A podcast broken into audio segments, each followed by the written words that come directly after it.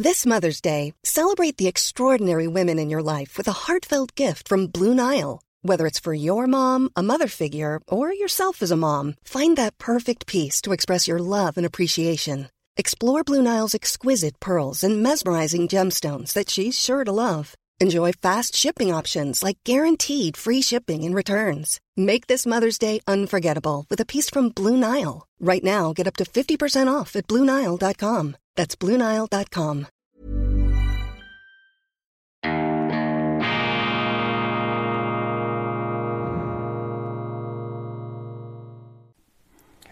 Grüezi miteinander. Einen wunderschönen guten Morgen, meine sehr verehrten Damen und Herren. Ich darf Sie herzlichst begrüßen bei Weltwoche Daily, die andere Sicht, unabhängig, kritisch, gut gelaunt am Montag, dem 2. Mai 2022. Gleich zwei pensionierte Geschichtsprofessoren, Hans-Ulrich Joost, der frühere Kampfpilot, Offizier und Exponent der historischen Linken, sowie Georg Kreis aus Basel beurteilen die schweizerische Neutralität und sie kommen, oh Wunder, zu sehr kritischen Befunden. Ja, die Neutralität, die sei immer knetbar und angepasst worden, wird da beanstandet, die Schweiz habe das Prinzip, das Instrument der Neutralität in der Geschichte nie konsequent angewendet. Ja, das sei ein Mythos, ein Märchen. Man müsse da über die Bücher und überhaupt dieser Krieg jetzt, das sei die totale Zeitenwende. Das ist doch alles Unsinn. Entschuldigung, meine Damen und Herren, das ist doch kompletter Unsinn, was da behauptet wird. Erstens Zeitenwende. Was ist das für eine Zeitenwende? Wir hatten immer Krieg. Es gab immer Kriege.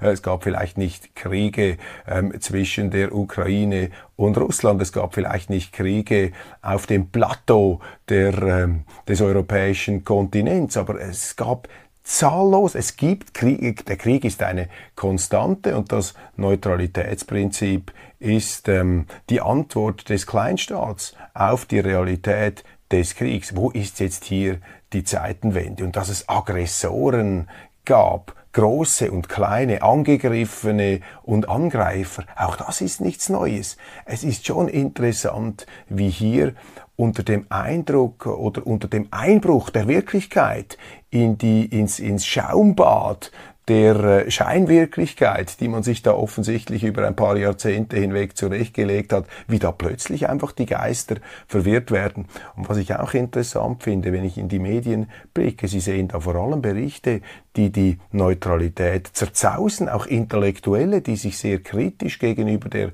traditionellen, der strikten Auffassung der Neutralität ähm, zu Wort melden die Intellektuellen, die Historiker, die Geisteswissenschaftler gleichsam als Echo des Zeitgeists, denn das ist der überwiegende Tenor in unseren Medien, dass man diese fürchterliche, abgelebte, überholte, längst verwitterte und schon ziemlich komisch riechende Neutralität auf den Misthaufen der Geschichte werfen ähm, müsse. Und ich kann Ihnen einfach nur kurz an einem Gedankenexperiment zeigen, wie absurd diese Argumentation ist. Punkt eins: Natürlich stimmt es, dass ein außenpolitisches Instrument wie die Neutralität. Keine Teilnahme an Kriegen Dritter, keine Teilnahme an Bündnissen, auch in Friedenszeiten nicht, die einen in Kriege hineinziehen können, keine Teilnahme an Wirtschaftskriegen und auch eine glaubwürdige Interpretation dieser ähm, Neutralität, das heißt eine Zurückhaltung der Regierung, des Staates in der Kommentierung außenpolitischer Ereignisse, dass diese Grundsätze, dass dieses Paket an Maßnahmen nie blütenrein, eins zu eins, sozusagen wie auf dem Reage, wie auf dem Objektträger unter dem Mikroskop ähm, äh, unbefleckt umgesetzt werden konnte. Das versteht sich ja von selbst. Aber die Folgerung daraus, dass man aufgrund der ähm, nicht perfekten Umsetzung eines Ideals das Ideal preisgeben solle. Das ist ja komplett ähm, irrig, es ist abwegig, meine Damen und Herren. Also nur deshalb, weil man das Ideal nicht gänzlich ähm, in die Wirklichkeit übertragen konnte, will man hier das Kind mit dem Bade, die Neutralität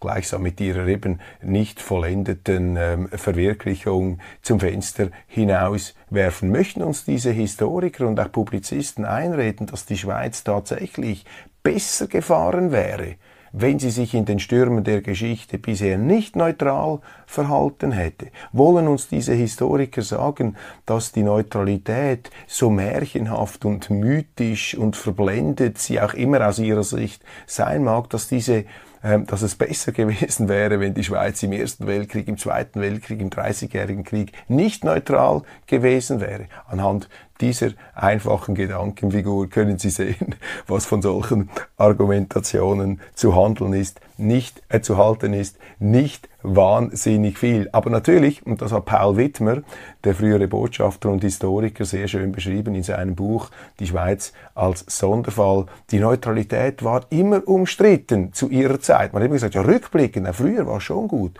aber heute, heute ist eine ganz andere Zeit. Heute haben wir eine Zeitenwende und da müssen wir was anderes ähm, machen. Das ist äh, falsch aus meiner Sicht. Das ist, äh, das ist ein äh, vernebeltes, äh, unscharfes Denken und dahinter steckt meistens etwas ganz anderes. Die Neutralität ist das äh, Mittel auch der Machtbegrenzung innerhalb einer Demokratie. Es ist kein Zufall, dass die Schweiz als direkt demokratischer Staat auch ein neutraler Staat ist, denn die äh, direkte Demokratie legt den Mächtigen, legt der Politik ähm, Fesseln an. Sie hindert die Mächtigen, äh, die Politiker in der Schweiz daran, sich allzu sehr auszuleben und ihren Obsessionen nachzugehen, nicht nur innenpolitisch, wo eben direkt demokratisch alles kontrolliert wird, aufs Schärfste und je genauer kontrolliert wird, äh, Entschuldigung, desto genauer kontrolliert wird, je ähm, lokaler die Politik ist, die direkte Demokratie ist auf Gemeindestufe am stärksten.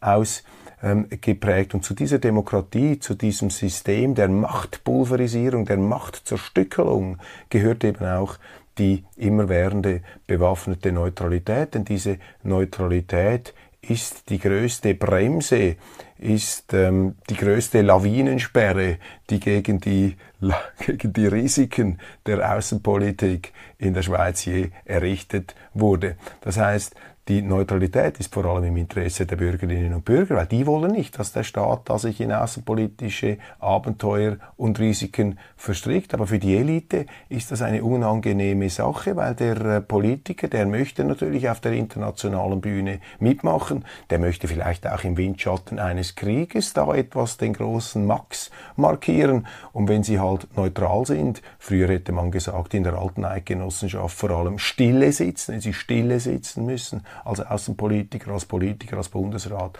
als Staat, ganz wichtig, ist eine Staatsmaxime, nicht eine Gesinnungsmaxime, dann ist das natürlich etwas anstrengend und nicht unbedingt im Sinn dieser äh, ja, Politiker, die natürlich auch in der Schweiz ähm, Politiker sind Politiker eben zum äh, dazu neigen, ähm, Wohltaten in Anführungszeichen ähm, vollbringen zu wollen, die eben dazu neigen, auch auf der internationalen Bühne eine große Rolle spielen zu wollen. Deshalb diese Einlassungen der beiden Historiker Joost und Kreis sind ähm, interessant, sie sind typisch, sie scheinen mir absolut bezeichnend für das, was ähm, intellektuelle Angehörige auch der Elite immer über die Neutralität gesagt haben. Die Intellektuellen wollen halt fortschrittlich sein, progressiv und da ist so etwas Traditionelles, so etwas Verankertes wie die Neutralität, das ist doch unoriginell und der Intellektuelle, der Professor, möchte halt originell sein. Bei Hans-Ulrich Joost müssen wir immerhin hinzufügen, dass er sich weniger, glaube ich, wenn ich ihn richtig verstanden habe, am äh, Grundsatz der Neutralität stört, ähm, sondern eher an der unehrlichen ähm, Präsentation desselben. Also er wirft der Schweiz im Grunde vor, ihr wart nie, wir waren nie richtig neutral, aber wir äh, zelebrieren das, wir stilisieren das hoch. Ja, das kann man kritisieren. Das ist die Fallhöhe zwischen der mythischen bengalischen Beleuchtung eines Prinzips, das man hochhält und dann ähm, dem praktischen Leben, in dem man gezwungen ist, Kompromisse zu machen. Aber man muss auch immer wieder sehen, warum hat dann die Schweiz in der Geschichte diese Neutralität nicht immer ganz konsequent ausgelebt? Ja, weil sie unter Druck gestanden ist im Zweiten Weltkrieg. Damals umschlossen von den Nationalsozialisten hat man uns ausgehungert, hat man gesagt, ja, entweder, entweder ihr liefert uns auch Waffen oder wir machen hier den Riegel zu. Wir waren umzingelt von Stechschritt starrenden Nazi- und faschistischen Armeen in Deutschland und in ähm, Italien und rundherum waren alle Länder mehr oder weniger erobert oder integriert, in anderen Phasen auch im Kalten Krieg. Ich meine, die Amerikaner haben immer massiv Druck auf die Schweiz ausgeübt, wenn sie das Gefühl gehabt haben, sie sei da neutral. Die Amerikaner haben ein schwarz-weiß Weltbild, du bist entweder unser Freund oder unser Feind und da ist es natürlich sehr, sehr anspruchsvoll und unbequem, die Neutralität hochzuhalten und in der jetzigen Stimmung sowieso, wo wir einen geopolitischen Konflikt erleben zwischen Russland und Amerika. Es geht da wirklich um das große Schachbrett, um das Grand Chessboard von Zbigniew Brzezinski, wo auf der eurasischen Festplatte, auf der eurasischen Kontinentalplatte, wenn man so will, die Hegemonialstruktur der Zukunft ausgekämpft wird. Das ist doch nicht ein Krieg einfach zwischen Russland und der Ukraine. Das können Sie vergessen. Das ist ein Stellvertreterkrieg. Man schauen Sie mal, wie die Amerikaner da hineingehen. Und wenn ich dieses Buch lese, da von Brzezinski, ich habe gestern Abend noch etwas intensiv darin herumgeblättert, äh, dann ähm, wird einem bewusst, dass eben auch für die Amerikaner sehr, sehr viel da auf dem Spiel steht und in der amerikanischen Optik, zumindest wie es dieser Sicherheitspolitiker, dieser ähm, äh, Dwyer, einstige Dwyer, auf der Stufe wie Kissinger, wie es dieser Dwyer, mittlerweile verstorben, gesehen hat, dann ähm, steht auch, ist auch für die Amerikaner die Frage, ähm, wenn es äh, gelingen sollte, Russland in der Optik von Brzezinski die große Mittelmacht, die planetarische Mittelmacht, wenn es der gelingen sollte, ihre dominante Position in Europa auszubauen, dann bedeutet das eine Gefährdung für die amerikanische Hegemonie, für die Pax Americana. Und die Gefahr ist dann eben auch gegeben, dass China und Russland enger zusammenspannen, wenn natürlich ähm, hier diese ähm, Konstellation eintritt. Und ähm, Zbigniew Brzezinski, ein großer Amerika-Fan, macht sich darüber Sorgen, denn er sagt, eine, eine demokratische Weltordnung, eine marktwirtschaftliche, eine freiheitliche Markt, äh, Weltordnung hängt vor allem von der Dominanz, von der Hegemonie der Vereinigten Staaten ab. Ich finde das ein, ein interessantes Argument und ich glaube, dass viele ähm, Leute im Westen so denken, auch wenn sie sich vielleicht der äh, exakten Konstellation nicht bewusst sind.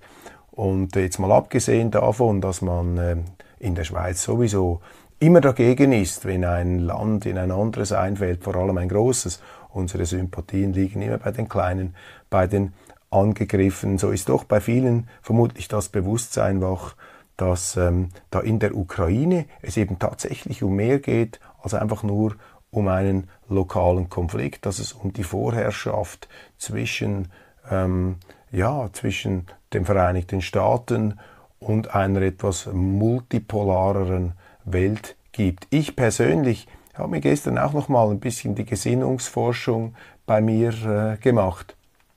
Ich bin äh, grundsätzlich als Schweizer immer etwas für die Balance of Power, dass sich die Großen da in Schach halten. Mir ist es nicht wohl, wenn eine Macht zu viel Macht hat, dann kommt der Bürger unter die Räder. Aber ich glaube, das Argument, und darüber werde ich auch noch verstärkt nachzudenken haben, das Argument ist schon, hat schon auch etwas für sich, nicht? Wenn man sagt, ähm, solange die Amerikaner dominieren, bleibt in der westlichen Sphäre, äh, bleibt die westliche Sphäre stark haben wir aus unserer Sicht weniger Unsicherheit zu befürchten. Sobald mehr Mächte da wieder rangeln und unter sich sind, dann ähm, wird die Welt möglicherweise auch wieder zu einem unsichereren Ort.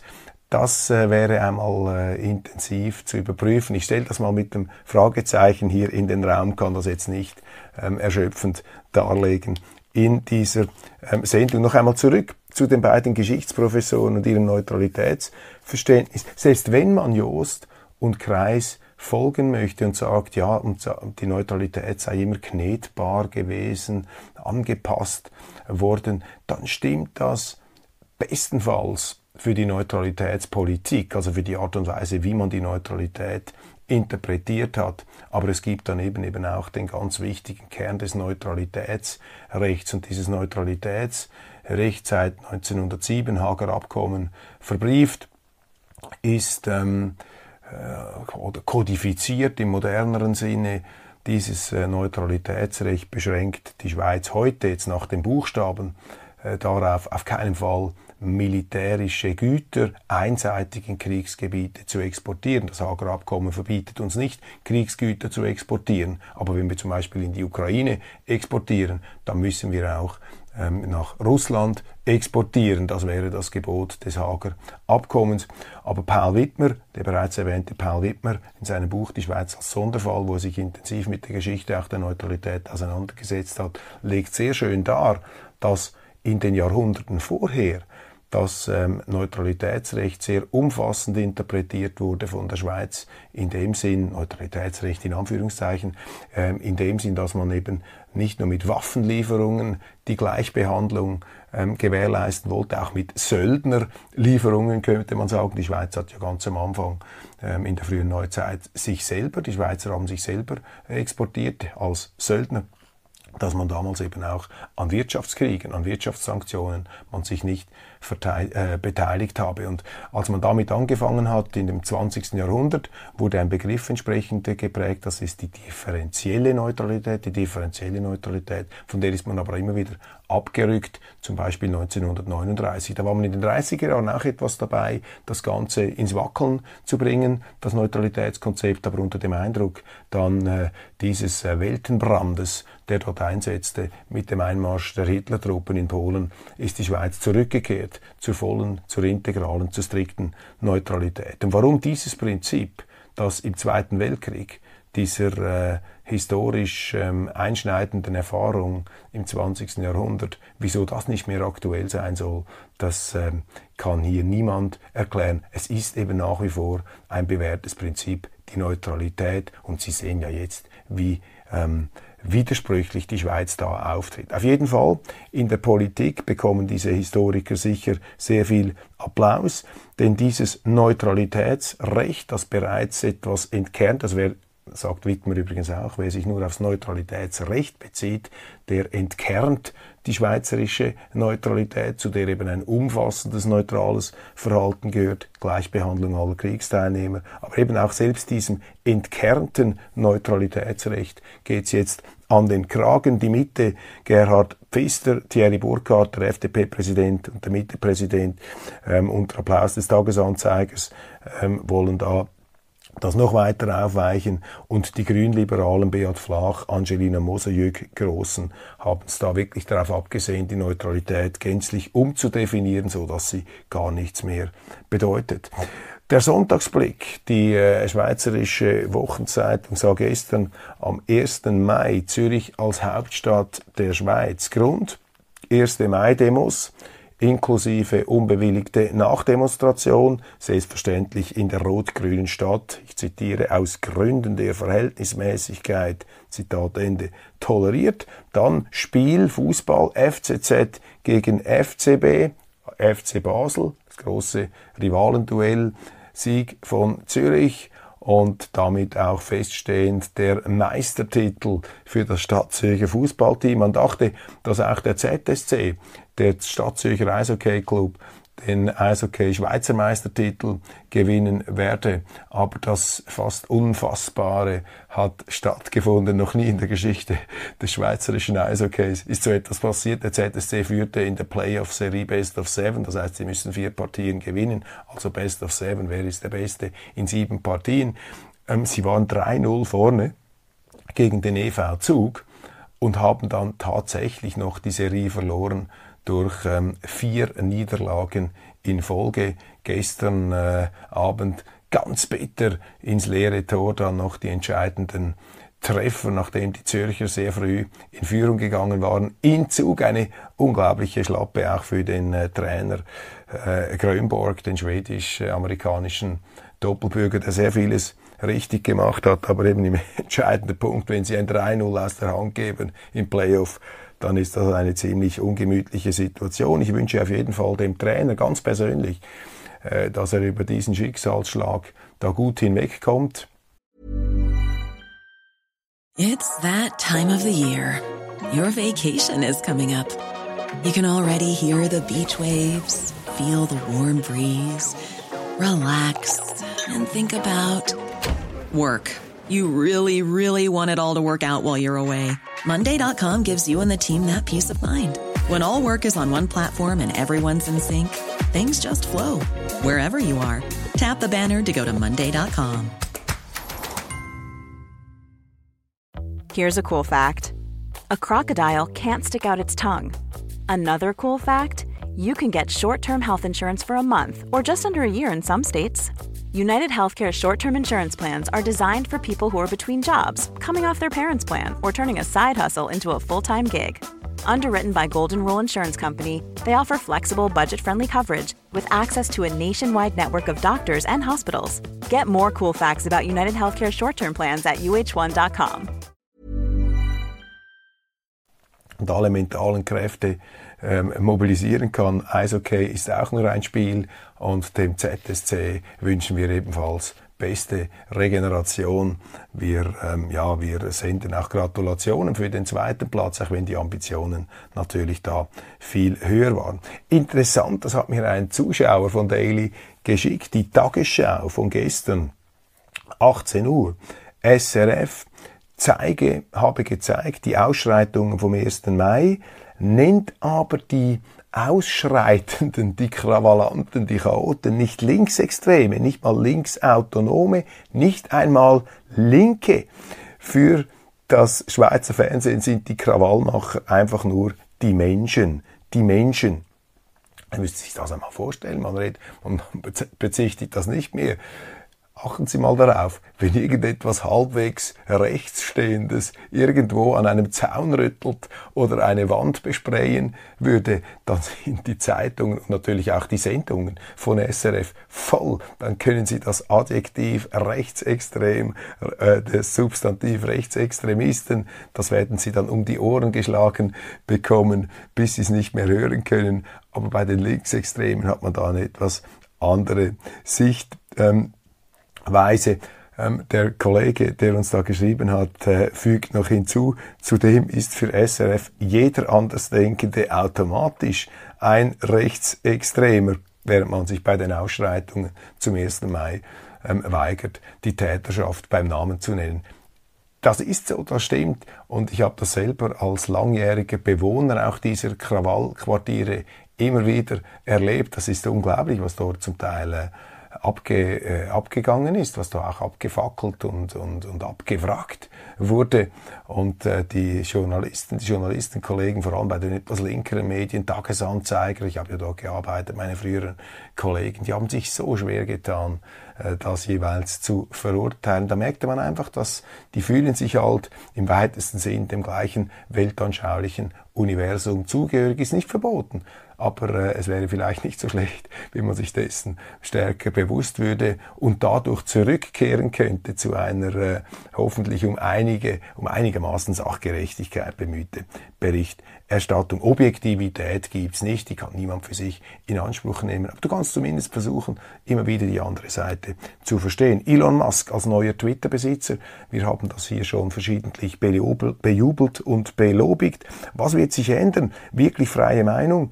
Ja, es gibt natürlich auch skeptische Argumente, die ich bis jetzt nicht so stark hier in den Vordergrund gerückt habe, nämlich was, wenn Musks Geschäftsinteressen tangiert sind, zum Beispiel bei anderen Ansichten über Klimaerwärmung und Elektromobilität. Ja, die Frage darf man stellen. Sowieso Elon Musk, der reichste Mann der Welt, übrigens auch ein riesiger Profiteur von Energiesubventionen. Das ist der direkte Gewinner des Atomausstiegs in Europa. Er ist auch ein Mitgewinner dieser kriegerischen Verstrickungen und vor allem auch der Subventionen, die da auf Elektromobile gezahlt werden, vor allem in Deutschland. Ähm, der Westen verschont die reichsten Oligarchen ist da gemäß Recherchen herausgekommen. Nur die Schweiz hält die Sanktionen gegen Russland sklavisch ein. Norwegen nimmt die Fischereiexporte aus in Grönland und damit in Dänemark und in der EU können russische Frachter noch immer landen. Jeder macht, was in seinem Interesse steht, außer der Schweiz, die sich hier an ähm, Sanktionen der EU hält, die, die die EU selber nicht einhält. Derweil hat das World Economic Forum alle Verbindungen zu Russland gekappt. Man trennt sich da auch von prominenten Russen in den entsprechenden Beiräten und Aufsichtsräten. Ich ähm, sehe das mit einer großen Skepsis. Wissen Sie, ich habe immer, äh, da, da ist für mich eine Verlogenheit des World Economic Forum zu beobachten. Es gibt unter den Zuschauern hier, bekommen auch entsprechende Zuschriften, sehr, sehr viele und sehr, sehr große Kritiker des World Economic Forum. Zu Recht, ähm, äh, auch in meinem Umfeld gibt sehr viele Leute, die das WEF für eine völlig überschätzte Angelegenheit ähm, halten, auch äh, in, seinem ganzen Giga, in seiner ganzen Gigantomanie der Schweiz gar nicht so richtig angemessen, was da immer wieder abgezogen wird. Die halbe Weltelite trifft sich in Davos, alle kommen mit den Privatjets und ihren mehr oder weniger gepanzerten Fahrzeugen da in die Berge, um sich äh, für ein paar Tage als ähm, ja, ruling, wie sagt man, die weltbeherrschende Elite ähm, zu fühlen auch intellektuell ähm, da unter Künstlern und ähm, Schauspielern und Schriftstellern sich da zu inszenieren. Diese Berichterstattung, diese Kommentierung ist bekannt. Ich habe hier immer auch wieder den anderen Akzent gesetzt, auch in der Weltwoche, dass es im Grunde auch ein Weltwunder ist, was da von Klaus Schwab und seinen Kollegen aus dem Boden gestemmt wurde, dass man es überhaupt geschafft hat, diese Leute immer wieder zusammenzubringen. Und ich warne davor, das World Economic Forum zu überschätzen. Ich weiß, es gibt viele da draußen, die sagen, ja, das sind die heimlichen Herrscher der Welt. Ich habe so viele WWFs erlebt und ähm, mein Eindruck war jeweils ein anderer. Ich habe äh, am WF immer wieder gesehen, ja, der Mensch ist auch ein, und auch ein World Economic Forum ist auch eine Ansammlung von, von Irrtümern und Fehleinschätzungen und viele der relevantesten Trends wurden einem am WEF gar nicht voraus ähm, gesehen. Ich glaube, das WEF dreht sich viel weniger um die Weltherrschaft, also um die Selbstinszenierung der Teilnehmer und man darf einfach diesen Anlass bei aller berechtigten Kritik auch nicht überschätzen. Aber was mich jetzt wirklich hier irritiert, ist eben, dass das World Economic Forum seinen eigenen Ansprüchen untreu wird. Klaus Schwab und seine Leute haben immer gesagt, wir sind ein universelles Forum, wir möchten mit den Leuten sprechen, wir möchten mit allem im Gespräch bleiben. Und jetzt unter dem Druck des Zeitgeists, und man könnte auch sagen unter dem Druck der Amerikaner, ähm, kappt das World Economic Forum seine Verbindungen zu Russland. Und das finde ich eine schlechte Nachricht. Die verstärkt, die verstärkt natürlich auch diese Vorbehalte, die sehr viele Leute gegenüber dem World Economic Forum haben, dass es quasi nur ein Resonanzkörper der Amerikaner sei, von den Amerikanern finanziert und deshalb dem universalistischen, auch wenn man so will, neutralen Charakter widerspricht, den das WEF und die Schweiz, der das WEF und die Schweiz letztlich verbindet.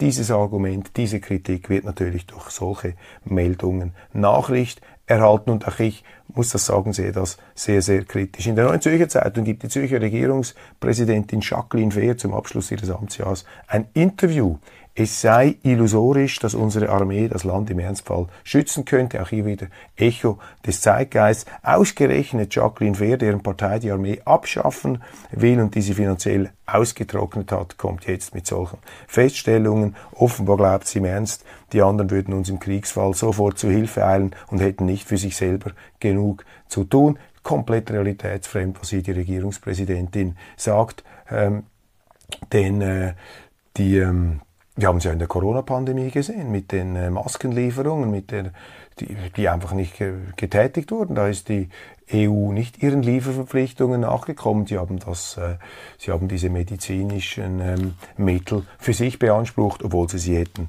äh, Teile davon an die Schweiz liefern müssen. Überhaupt zeigt der Ukraine-Krieg, wie wichtig konventionelle Waffen sind. Bei uns behaupteten die Linken, aber auch Militärspezialisten aus dem bürgerlichen Lager, die traditionelle Kriegsführung sei vorbei. Infanteristen brauche es nur noch wenige. Der Kampf der Artillerie sei ebenfalls Geschichte. Die Feuerkraft am Boden spielen keine Rolle mehr.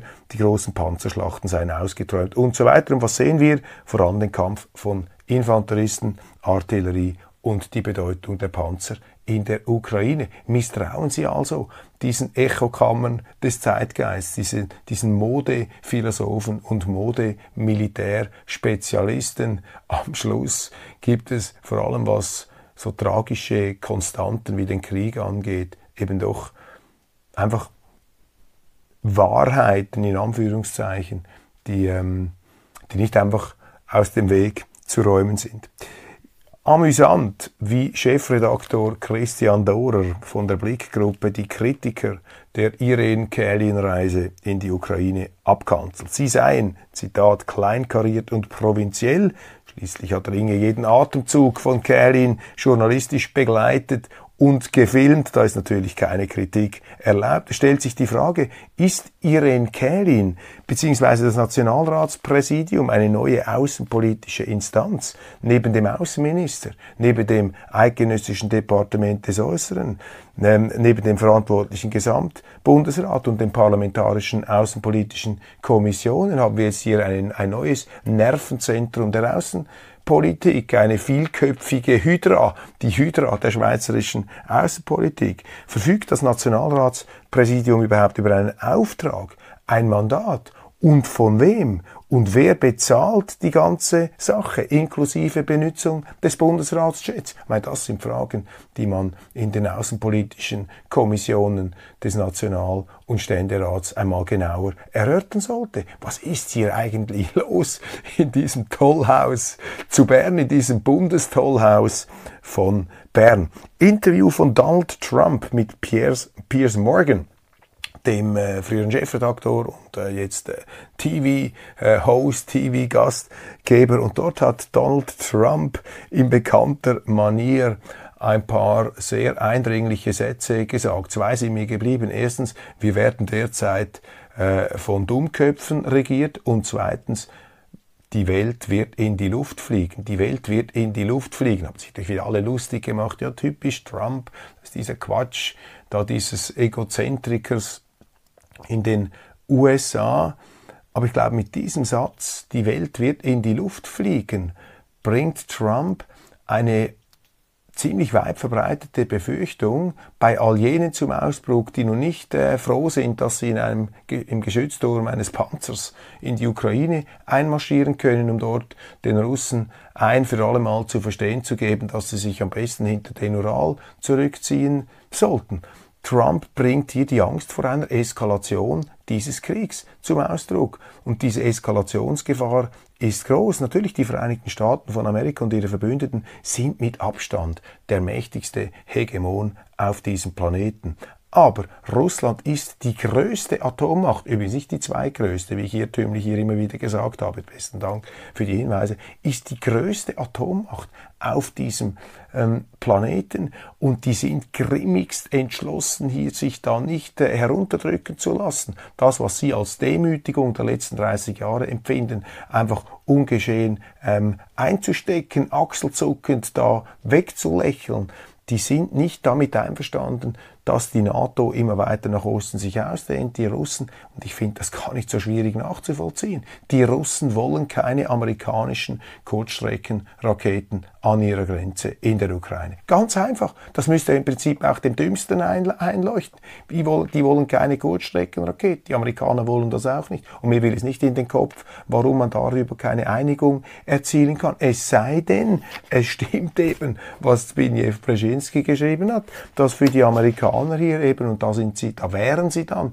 unehrlich, dass für die Amerikaner eben hier sehr, sehr viel auch auf dem Spiel steht in der Ukraine. Sie wollen diese Ukraine aus geopolitischen Machtüberlegungen, um ihre Hegemonialstellung zu integrieren, unbedingt packen. Und deshalb sind sie auch bereit, hier eine Materialschlacht zu entfesseln, um die Russen in die Knie zu zwingen, mit dem Risiko, dass eben die Eskalation des Westens, auch eine Eskalation Russlands bewirken wolle. Und man äh, ist jetzt hier in der Neuauflage des Kalten Kriegs. Die Amerikaner glauben, sind wohl überzeugt, dass die Russen da nicht mithalten können, wenn der Westen, wenn die Amerikaner ihre ganze industrielle Potenz in diesen Konflikt hineinschieben. Aber eben das ganz große Problem, das Risiko, das unmittelbar bevorstehende Risiko ist natürlich eben, dass die Welt in die Luft fliegen könnte, wie es Trump hier wie immer etwas äh, bildhaft zum Ausdruck bringt. Und diese Befürchtung hat ja nicht nur Trump. Es ist am Wochenende oder Ende letzter Woche ist ähm,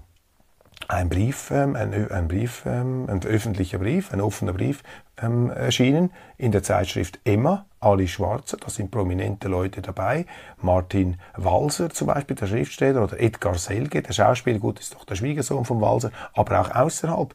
Ähm, diese Gruppe, Gerhard Polt zum Beispiel, der Kabarettist, die sich äh, sehr dezidiert gegen diese Waffenlieferungen stellen. Nicht, weil sie der Meinung sind, dass Russland richtig handelt in der Ukraine, aber weil sie sich große Sorgen machen.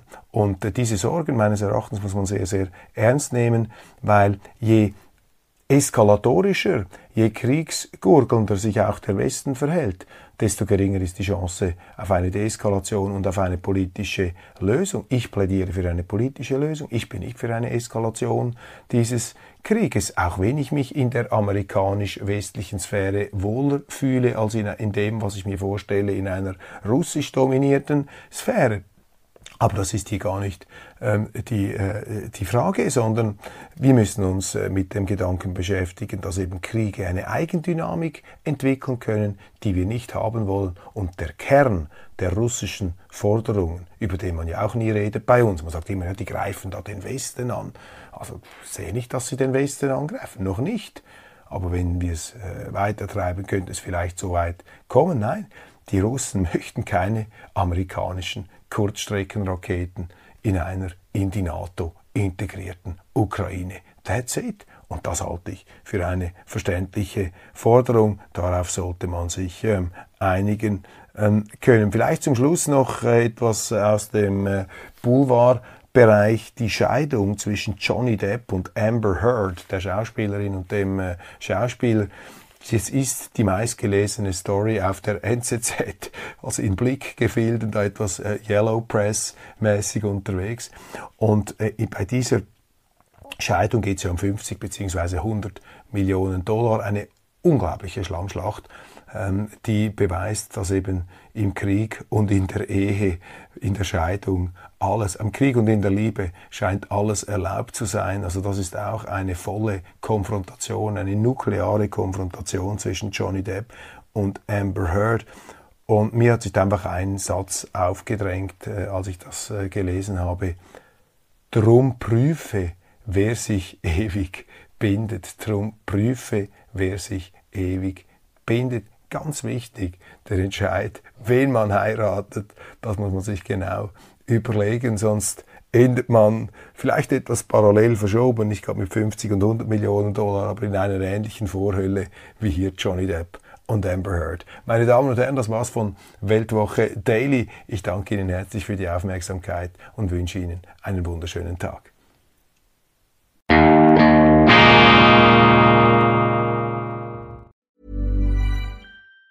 Even on a budget, quality is non-negotiable. That's why Quince is the place to score high-end essentials at 50 to 80% less than similar brands. Get your hands on buttery soft cashmere sweaters from just 60 bucks, Italian leather jackets, and so much more.